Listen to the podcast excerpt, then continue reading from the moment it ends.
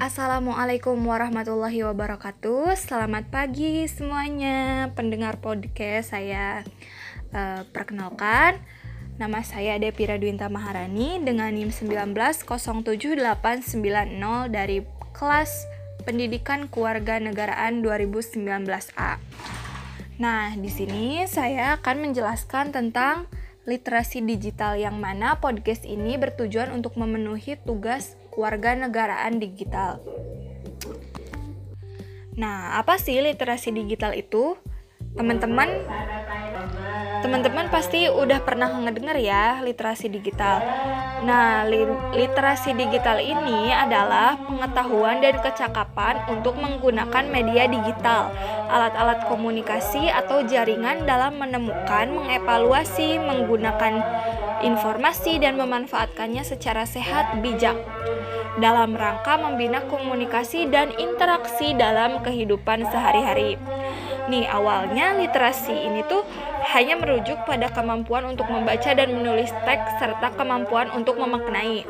Dikutip dari UNESCO 2005 halaman 148. Namun, saat ini konsep literasi ini terus berkembang dan terbagi ke dalam beberapa bentuk literasi. Salah satunya literasi digital ini. Nah, konsep literasi konsep literasi digital ini mulai muncul sejak tahun 1990 nih. Salah satu tokoh yang terkenal yakni Glee Gilster yang mendefinisikan literasi digital adalah sebagai suatu kemampuan untuk memahami dan menggunakan informasi dari berbagai sumber digital. Nah, kajian mengenai literasi digital sudah banyak dilakukan oleh beberapa ahli di lingkup internasional seperti Amerika, Eropa, Australia, Asia, hingga Afrika. Sebut saja nih seperti David Bowden, Gloria Jacobs, Sonia Livingstone, hingga Esther Hargitai. Nah, dikutip dari Matar 2014 halaman 7.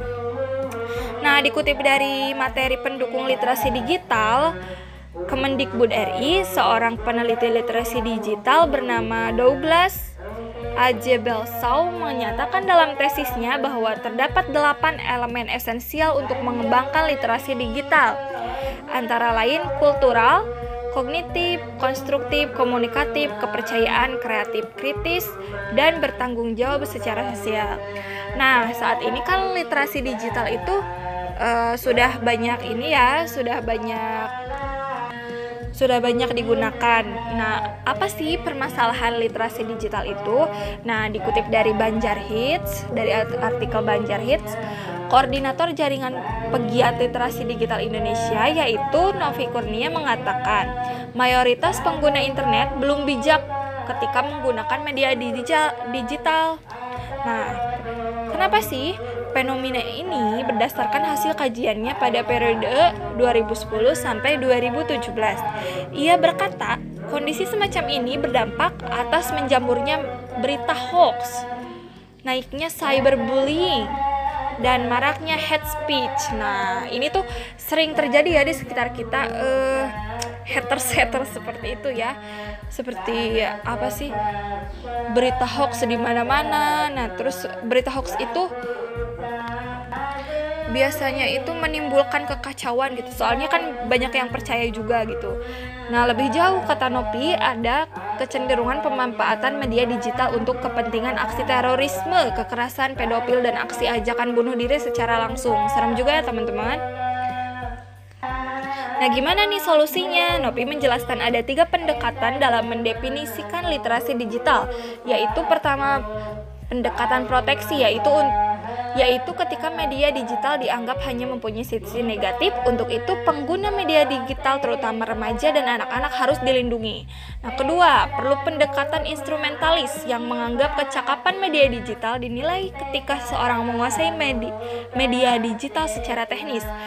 Adapun yang terakhir, pendekatan ketiga melalui pemberdayaan, yakni media digital bisa digunakan memberdayakan penggunanya sesuai kebutuhan. Nah, kita bisa nggak nih menggunakan literasi digital itu?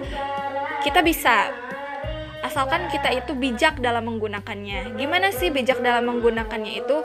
Ya kita lihat mana berita yang patut kita apa ya kita saring yang tidak patut kita saring lah kita hiraukan saja ya seperti itu.